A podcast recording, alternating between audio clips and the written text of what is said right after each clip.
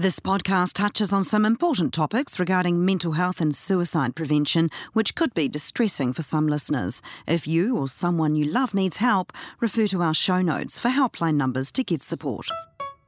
Welcome back to the At Source podcast, powered by NatureBee, and part two of our chat with Lance Burdett. Lance has published two best selling books Behind the Tape, Life on the Police Frontline, and The Dark Side of the Brain, and has been running his company Warn International for the past seven years. In part one, we spoke to Lance about his time with the New Zealand Police as a top police crisis negotiator and some of his high risk missions. Today, we are continuing the conversation to find out more about how the brain works and how you can master the basics to reduce stress, anxiety, and emotional turmoil. A lot of people probably don't know that you've uh, published two books. Uh, you've got two there behind the tape and The Dark Side of the Brain, which is your most recent book. Uh, what, what inspired you to write them? Because you've obviously got a lot to share, and I'm, I'm assuming, correct me if I'm wrong, but a lot of this good stuff is in these books. Yeah, absolutely. So the the, the first one behind the tape, um, what inspired me to write that? Um, I had a story to tell, um, and I was approached actually to write it, and I thought, oh, this is your I never personal thought of it. story. So it's my personal story of, Right. of police, but uh, major part, I guess over half of the book is around my journey into depression and being suicidal and then it's got lots of tools, but it's mainly um, for people who are who just want to. I mean, there's lots of great police stories in there, but it's really about the understanding of the start of the journey of the, fixing the brain. Um, yeah, lots of cool stories, but certainly, um, you know, first responders and people like that um, are loving that because they can Relate. recognize, relate, to it, right? yeah. The next one was it was going to be a joke book, um, and I was going to call it our bullshit brain because it makes stuff up, right? Yeah. Until we lost our niece, um, beautiful niece at 16 to, to suicide. And I thought, no, this needs to be a serious book. And so, working with a, a great publisher at Bateman's, we um, ended up calling it Dark Side of the Brain. And it's because all, all of us have this negativity bias and we have a dark side, and that's the one that overwhelmingly influences us, but you can change it. And so bringing a lot of that neuroscience in, I only do applied techniques, right? Mm. So I, I've been in sessions where somebody would say, imagine you're in a shower. Oh, to hell with that. I'm going to go and have a shower, right? I want to feel the water. I just don't want to imagine the water. I want to feel it. So you're taking a people cleanser. back to actuals. Actuals. Yeah. It must be practical for me, mm. being a builder. Mm. Right? So it's got to be practical school. So the book is with that. And then that book went so well. So I'm now I'm on to, just started the journey on my third one, which the working title is The Anxious Child. So why is anxiety so prevalent in our young? And from how young? Uh, it starts about the age of eight is when it manifests itself. But see, in, in the dark side of the brain, um, I take people on a journey, and it starts off, dear younger self, a letter to myself, mm. right, dear younger self. Um, your your friends could play outside. You were meant to go to bed. You had to go to bed early, and you lay there and you were scared, and you were angry, and you cried. But don't worry, I'm here. That voice Yeah, it's third person voice. and then how that mm. voice manifests itself and changes when you become a teenager, and then changes even worse when you become an adult and ends up being your enemy. Mm. And so it takes people. I take people. I get I know messages from even psychologists who've said, "Wow, you took me to places I didn't want to go." really Um, interesting. be- yeah. Because it takes you back because everything centers around your childhood. So was this book? This was in the dark side of the brain, or the Dark second side of the brain. Dark yeah, side oh, of the dark brain. side of the brain. Yeah, Yeah, yeah. And uh, the amygdala, amygdala, Amygdala? yeah, Amygdala? amygdala, Yeah. amygdala hijack. It's It's a tough word, isn't it? It is. Tell me about that. Um, it happens a lot. So that's part of fight or flight. Um, fight being anger, flight being run away. Uh, the amygdala. So what happens? Every piece of information that comes into a head, like I said before, gets tagged with the amygdala. It's not just fight or flight. It regulates all of our emotions, and that's the key.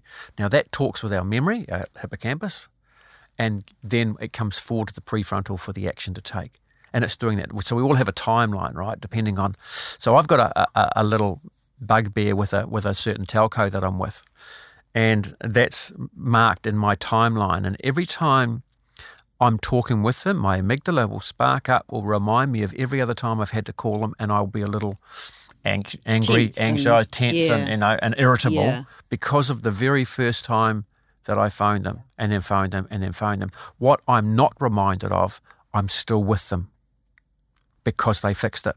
Because we have, we are all born with a natural survival instinct. We all have a negativity bias, but it's to a greater or lesser degree. So if our first three years of our life is reasonably stable, we will be what's called more resilient. Yeah, or more trusting. Or I see this is you're that you've just done it. I don't like the term resilient. Why? Because people feel that um, if they've had an, if, like me, depression and suicidal, I failed at being resilient. No. So in my family is a gene, uh, which is the, the genetic disposition to depression. But that gene has to be activated. Mm. Now we know this through epigenetics. So with my mum who had it, it was uh, abuse as a childhood. For me, um, it was a blow to the head at the age of three, which a blow to the head can disrupt that. And with a family member, it was synthetic cannabis. And so uh, each of us has a different way of activating that genetics, and then we can mask it if we understand what's going on. But that's a whole that's a whole it's another po- session, another podcast, mm. right? yeah, yeah. Do you think it's? I was thinking back just when you were talking about losing a family member to suicide, and um, it's a topic that I've had a few conversations around over the years. I'm just wondering what your thoughts are around. Can you see it coming? And because you'd think somebody like yourself, an expert in the family, mm. might have seen it coming. The masking that you've just referred to, you know, where we get better and better at actually covering up what's really going on. And I'm thinking about it. I've, you know, with my own daughter who's had anxiety since she was eight, and, it's possibly a little better now, but I do suspect that she's just getting better at camouflaging that anxiety yeah. through um, events and through ritualistic practice, things that are just part of her daily life. And so it gets harder to read as people grow. it is grow. very difficult now. I so my family didn't know that I had, had depression because I was able to mask it, right? And I was able to cover it up. They knew something was wrong, uh, tried to reach out to help, but that's not something that, you know, as a people we do. We don't accept help. Um, the number one sign for me, and this you cannot mask this at all, is they won't look at you directly. They won't. It's not eye contact. You know, let's forget this stuff around eye contact. They won't look directly at you. They cannot lift their head up and look at you in the face unless you ask them to. And when they do, you'll see it in their eyes. So it's a body language. It's body language. Mm. Now, what we do is when we are um, struggling with negative thinking, is the brain goes into um, it starts off with three phases. So I call it uh, the washing machine, the movie, the drowning. The washing machine stage is when we can't shut off the thoughts, mm. and so if we but they won't sit still. That's another little sign.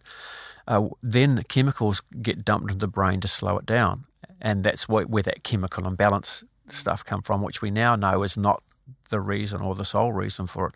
That's a consequence of what's going on. And at that stage, things slow down for them. They become very robotic. And then the drowning is I can't breathe. I feel like I can't breathe. Somebody's sitting on my chest. You've heard that before, right? But the number one thing for me is the person won't look at you. Now, I've um, spoken with people who have been very unwell, where I was. And I say to them, you're not looking at me. Uh, and they, no matter how hard they try, they can't, even though I've told them. Because the brain says, don't connect with people. I've got you. Go home and sleep. You'll be okay. Shut down. Shut down, right? Mm. Um, go and hibernate. Mm. So fight, flight. So we're sort of flying, but we're also going to freeze.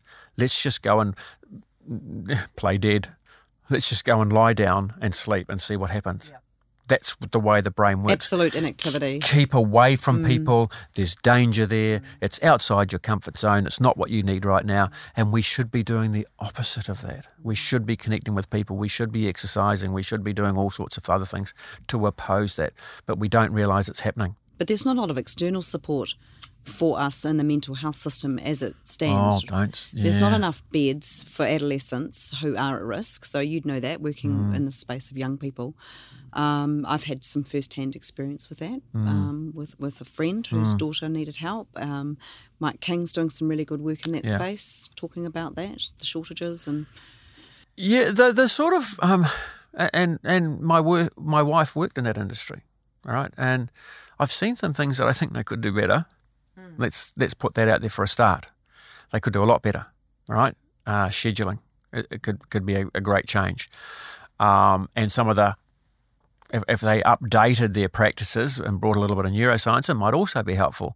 But really, um, but don't you think it's more about resources than knowledge? Well, like short staffed, short staffed, like two. There's two current. Um, I believe psychologists working in, with you know ADHD for adolescents at the moment, where a normal rota would be seven. So there just there's this extreme pressure with yes. lack of resource. Absolutely, and that's but isn't that across also uh, medicine itself, where surgeons there's a lack of them, but they seem to be able to have private practice and yeah and work in the the public the, the system. public system. Mm. And so yes, it is that. But I mean, if I have to take Mike and and I know Mike King, right? So we went to school together. Mm. There's something in the water, I'm sure. That's how we ended up yeah. there. And when I speak to Mike, now taking him at his word, he's got counsellors ready to go. Right. So why isn't that being accepted? Yeah. yeah. So, so there's something going on, right, that needs to be explored. But do we really want another inquiry? To find out what's wrong and never fix it because that's what's been going on for generations, isn't it? Yes, is the answer. And so, what is the answer to all this? Education. So, getting kids at the very start, I think, is the key to this.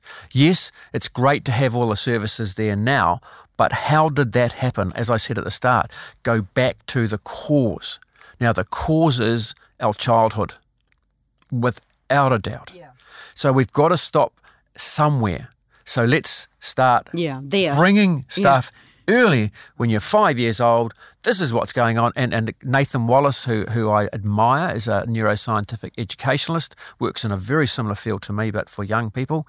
I've done a gig with him, been very lucky, and, and I'd like to call him, we are friends, you know, we catch up on occasion.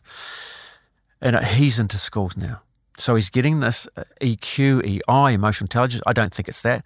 He's showing young ones how to um, deal with issues. And it's not just about, you know, oh, we should never have stopped scoring in sports. No, because young people, their brain is more empathic. Mm. They are, they are heightened sensitivity yeah. to things, and we've caused it through technology. The technology that we use is highly addictive, gives us a greater opportunity to compare ourselves with others, and is breaking the connection between the prefrontal cortex and the limbic system. And so they're spending all their time in their limbic brain, highly emotional. Yeah. And so giving them some tools to bring them back through breathing, through understanding, through caring for themselves and physical exercise, movement. And physical exercise and yeah. movement. So, three things are happening in the world. One, too much information for our poor little brain. Um, where perfectionism has become a thing, particularly in our young, um, and they want to be the best at everything, and when they, they can't be, they feel like they're a failure. Mm. So getting them to understand that, and the way to do that is the third thing that's missing in the world is talking. Yeah. We're not educating and talking yeah. with our kids yeah. as we once did.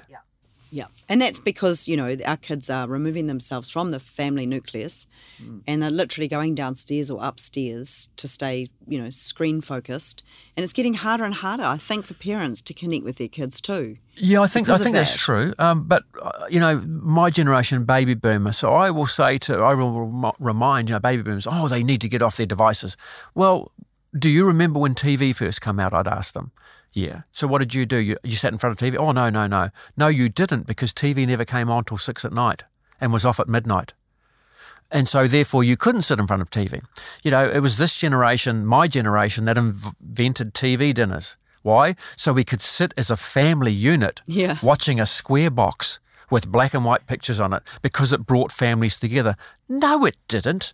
You're in the same room. That doesn't mean it brought you together. Yeah. You're watching stuff. If we had the technology around, we'd be just as addicted as they are, right? And so it's just another generational thing that mm. we have to adapt to. Of, it's an evolution yeah. that's going to continue. I mean, who knows where this is going to end up? We're going to be, you know, you get off that hologram. You've been on it all day. Yeah, that's going to be the next thing, isn't it?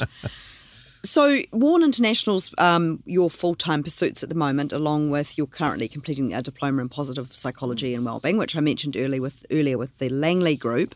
Um, so you're working with corporates, and I had a good look at your clients. Wow, it looks like you're touching every vertical that exists, from recruitment I'm very lucky. To, to health to transport to government. Um, it's incredible the work that you're doing and the scope and Thank the you. breadth of what you're doing. So when when did you start Warn uh, and what services are you offering? Because I'm sure people Yeah. listening today would be interested. Yeah, thanks. So people say warn, why warn? You know, why not just lanceburdett.com or whatever? Well, that's that's coming.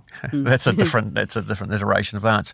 So it stands for wellness, awareness, resilience, and negotiation. It should be communication, right? But walk just didn't have a ring Yeah, to it. no. So let's- Sounds Star Wars. So, so let's call it warn. Yes. Uh, and that's so wellness, awareness, resilience, and international because the program I bring is international together. And then I started to travel internationally. And so I've taken Yeah. this to the world.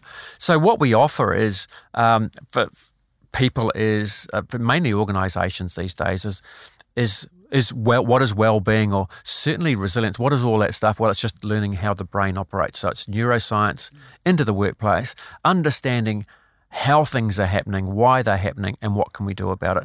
So really, I ask people to be a little bit selfish, to be a lot more selfless. Understanding the way the brain works is the start to all of this. EQ, EI, whatever you want to call it. But I think I go to a deeper layer. So if if I was to, I ask the audience a question to show how this whole stuff works, how we're wired to help others and not ourselves. So I'll ask them three questions. Think now one thing you're grateful for in your work life, other than the fact you've got a job. That's the default. One thing you're grateful for in your personal life, and one thing you're grateful for about yourself. Chances are for your work life, you're thinking of the people you work with, or maybe some of you, the people that you help. For your um, personal life, most people think of their family, their whānau, right? Or some of them friends, if that's the case. Friends, get in your family, um, which I joke about, by the way. Um, and for the last thing, most people, something grateful about yourself, you sort of go there and you see them going up and their eyes go up and they go, mm, good point. I think uh, um, mm, I'm kind. Yeah. A single So it's word. a struggle. It's a struggle Yeah. because we're so used to helping others and Yes. not ourselves. You know, who do you talk to the most in your day? Yourself. Mm. Uh, if you're sitting there going, no, I don't, you're doing it right now. Um, have you got a younger self, half your age? Yes. Um, never sat next to the emergency exit door of an aircraft and wonder what would happen if you pulled a handle? Most people do, right? An intrusive thought. Have you ever set your alarm clock for three in the morning and you wake up at five to three and turn the alarm off and thought you were clever? You're not. It's the last thing you thought about before you went to sleep. So understanding how we are the same but different. How are we different? If a dog could speak and say one word, who's thinking woof? Or what does a cow say? Moo? No. Never heard a dog say woof, never heard a cow say moo. It's the first thing that we read or got told. Yeah. That's the differences. So is it nature and nurture? The answer still for me is yes. Nature, we have dispositions. Nurture activates them. Mm. And I think, or deactivates, if you like. Mm. So as soon as you understand the basic concepts of all of this stuff, you can understand your customers, you can understand your staff, and we show them tools of how to fully engage with people, including those uh, identifying how pe- if people are struggling, if staff are struggling, and what to do to help them, to guide them, not fix them.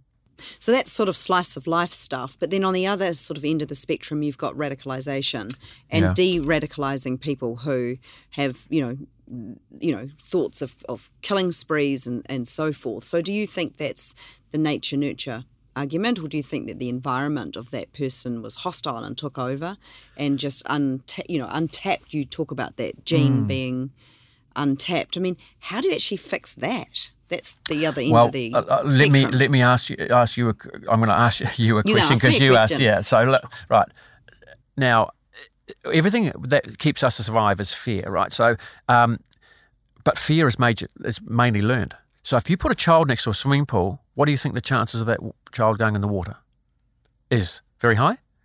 Yes, that's why we have. You think so? I don't know. Abs- absolutely. I, I wouldn't know. yeah, if it's a young You child, think they're yes. curious? Curiosity would drive them into the water. Now you've just hit it. yeah. Right? So we're a curious, curious Yeah. species. Species. Put a child next to a fireplace. What is the chance of that child touching the fireplace if it doesn't know it's hot? So we are Yeah. inquisitive. We're curious. We're a test and learn type. and that's it. So we went down to the to the stream to go gathering, and a big alligator came out. We now know in our memory never to go back there, yeah. right? And so that's how we learn things. Yeah. So events We learn by something. doing. Yeah. too. Events mm. teach us something. But with our negativity bias, 80% of our memory, which is what we rely on for the future, I know now never to go back to that. And this happens to us. We, we can never forget bad things that have happened to us. Uh, 80% of our memories of bad things, unless you've understood this, that you do five positive for one negative. then you can overcome that bias. Yeah. And and do you think that people walk around with that level of consciousness? No, neither do I. no. And I know this stuff, right? So I'll be walking on thinking, wow, life's good. And all of a sudden I'll have that negative thought. Oh, yeah, but you've still got that to do. You've still got that program to put together. You've still got, right? So it just, it brings you back to the moment. Yeah. Um, very hard to have mind. Look, we're a species who looks to the future based on our past. We are seldom in the moment. Do I like mindfulness? Not really, because it's only fleeting. Because you're waiting for me to say something, which means you're not actually. And when I say it, you're thinking, "What's my next question?" Yeah. You you can't not do it. Yeah. I mean, that's why you're good at your job. And I'm the same. While you're talking, I'm sitting here and I'm every now and then I go, mm, um, I've already formulated what I think I'm going to say. And then you might ask a different question. I go, oh, crap. Yeah. because I'm not fully aware. Yeah. And just, it, it's a learned skill. Yeah. And at the moment, though, we're being faced with the other thing we're being faced with is we're trying to multitask. Now, Mm, that's our brain does not like gaps, right? Now, this is what's happening. Um, if we try and do two or three things at once, here, here's how it works. You're driving a car and you're you're good, you're not on your phone, but you look across and just see that you've got a message there, right? Now the time it takes to look down and come back to focus, there's a blank of half a second. The brain stops as it goes from one to the next. And that is what our brain does not like. It then continues to go into fight or flight. That is why when you're switching tasks, trying to do the phone, write something down, do something on your computer all at once, you're having three blanks of a half a second and the brain's going, What's up? And it'll go straight into fight or flight and you're Yeah. just and you know You feel- it doesn't feel like taxed. those. And so straight away Very you're burning taxing. up energy Yeah. because of this focus, focus, focus, swap, swap, swap. Yeah, And I so doing, you know, the old Yeah. slow is smooth, smooth is fast Yeah. uh, model of slow yourself down, do one thing, do it right. I mean, how many times do you check your emails before sending them these Yeah. days? That's where perfectionism is coming from, right? So we check our emails three times. It's got to be just right. It doesn't. Get an email from me, it's Mm. Just close. Is it a brain fart? Uh, Yeah, pretty much. Pretty much it. You know, and I, I, so I put a post out this morning, and I started it yesterday afternoon. I read it four times, and this morning I read it again. I went, Oh, "You could, you, press could- send. you could do better." And I just went, "Don't care. Click, Yeah, gone. yeah. I'm done. I've, I've had enough of this." Well, there is something sort of refreshing about that. So, if, if if our listeners were interested in neuroscience, which is a big part of what you're doing Hmm. at the moment, and I'm just going to ask you this question: if you can think of a couple of books just off the top of your head, that would be great go-tos. So the first one for me, which really resonated, was um, a book by Daniel Amen, A-M-E-N. I don't think it's Amen, but uh, it's called Change Your Brain, Change Your Life. Uh, forget the second half of the book because he gets into some weird stuff around colours. He might be right, but certainly the first half, that's where I learned about the way the brain operates and, and processes information. That would be the best one. Uh, you could also read um, The Genie in Our Genes, if you like, which is about genetics. Uh, but I guess the latest one, so I've got a couple going, but the one that is the latest I'm reading, which is very good and promoting somebody else's book, don't forget my books, is um, it's called Unwinding Anxiety. Now, this is a psychiatrist who has studied, um, he's, so he's a doctor, psychiatry, and now has found neuroscience. So, four of the, the books and for my latest research are by psychiatrists who've discovered and it's changed their thinking. Look, there's one book called The Inflamed Mind. Uh, a psychiatrist had toothache, woke up the next day feeling suicidal, didn't sleep much, right? And I'm like, dude, even I'm thinking, it's only Yeah. toothache. Yeah. But he talks about inflammation in the body and how the body reacts to it. Ah, okay. And so, uh, people who have got arthritis and that uh, inflammation, he talks about that and how, you know, it's the pain. Is it or is it the inflammation? So, there's some great science and research coming out around dealing with inflammation, Mm. Oh, yeah. not the pain. Just the inflammation calms the brain. Yes. Yeah. There's heaps about that. I mean, Yeah. it's it's probably our number one uh, Western disease would be inflammation. Inflammation in the Yeah. body, anywhere in the body for any reason. That's Right. right. Yep. That's right.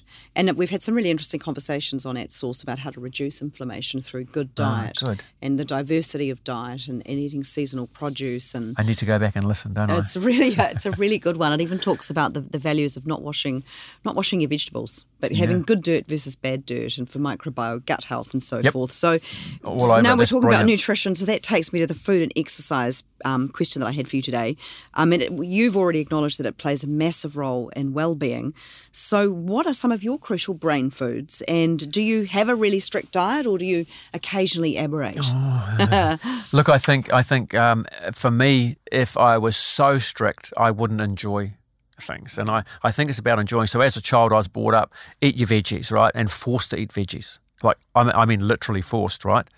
You, I had to sit at the table and sometimes, um, I'm going to, it's going to sound terrible, but dry reaching. Mm. You eat it. Like Brussels sprouts. You're, you, uh, why did you do that? Brussels sprouts and cauliflower. you just had a look at you. You glazed over and I just saw Brussels sprouts. Sorry. And now I love them. Yeah, right. Now I love Is that cauliflower. You told yourself that you need to like them. No, no, like because them? I wasn't forced. Okay. Um, and I, I guess that might be it. Taste yeah, change, free right? choice too. and and and I know I convinced myself that it's good for me while I'm dry reaching.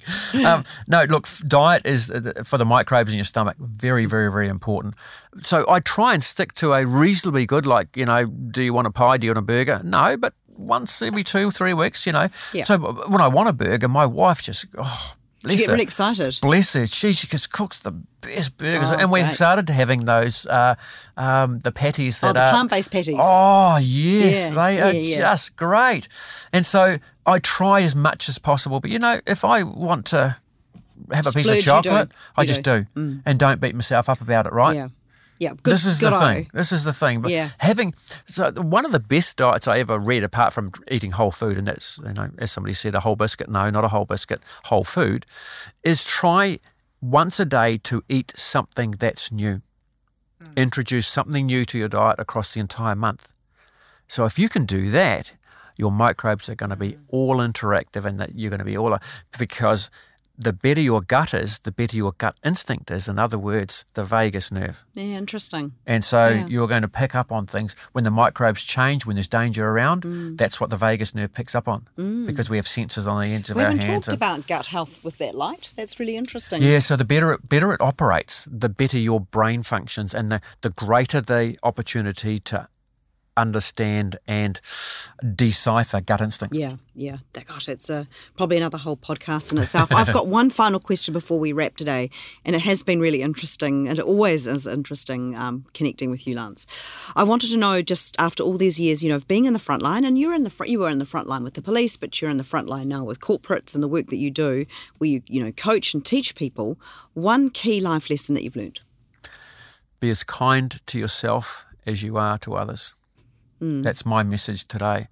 You know, um, I, I finish off my sessions by saying, "Go with your heart and not your head," because your heart knows best. But um, my goal, you know, and I got asked a similar question: "What's your, what would you like to be known for?" Well, I'd like to be known for for helping someone.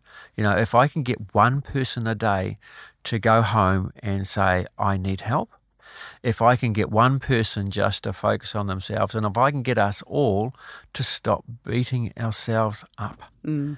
about little things. You know, I've got lots of traits. Everybody's got lots of traits. Some I I don't like them, but I know I'm doing it. You know, I've got this thing of desire. I've got to win, and any little win will. Well, you know, that's just you just need to just lighten up. Yeah. It's very hard to do. So I guess be kind to yourself, love yourself. Love yourself. Look, I don't love myself. see, and the thing is, I don't. I mean, I what I want people to do to, to see how the brain works, look in a mirror and then take a photo of yourself. Now hold that photo up on that mirror. I will guarantee you you'll see two different people. Because you Try can't it. face during the photo. Try it. okay. No, try it though. Put the image of you and, and the photograph beside each other. Mm. Is- I are will you saying that guarantee you- you see yourself you differently? see yourself differently. Different lens, yeah. A different lens Yeah. than what others do. Uh, and when you do that, it's very, very powerful. But but just be kind on yourself. You know, celebrate that we are all different, and that's what makes us unique. Yes, we can make some a whole lot of these. They're not generalizations; they're actually certainties on the way the brain processes Yeah. information, right? Yeah. But we are all unique in what we've done in our life. There's no two identical brains the same. Even identical twin studies have been thrown out. So the biggest thing is we tend to be more kind to others than ourselves. Hmm. So learn to, yes, I did wrong. Yes, I should know better. Yes, I will try and do better next time. I feel like crap. Let it go. it's a great way to um, close today's conversation. Uh, be kind to yourself and be reflective, but ultimately be kind to yourself. Yeah, thank you, Lance. Pleasure. It's been great to chat with you. Pleasure. We've had it. we've had a few laughs along the way too, which is always good, isn't it? Important. Yeah, enjoyed enjoyed today's session. Thank Thanks. you. Thanks. Thanks for tuning in and joining our conversation, and stay tuned for more episodes. Please rate, review, and subscribe. Check out the show notes if you'd like to contact this episode's interviewee. At Source Podcast does not accept any liability for the results of any actions taken or not taken upon the basis of information in this podcast, or for any errors or omissions. Those acting upon information do so entirely at their own risk. We recommend that you seek professional assistance from certified doctors for your health and well-being issues.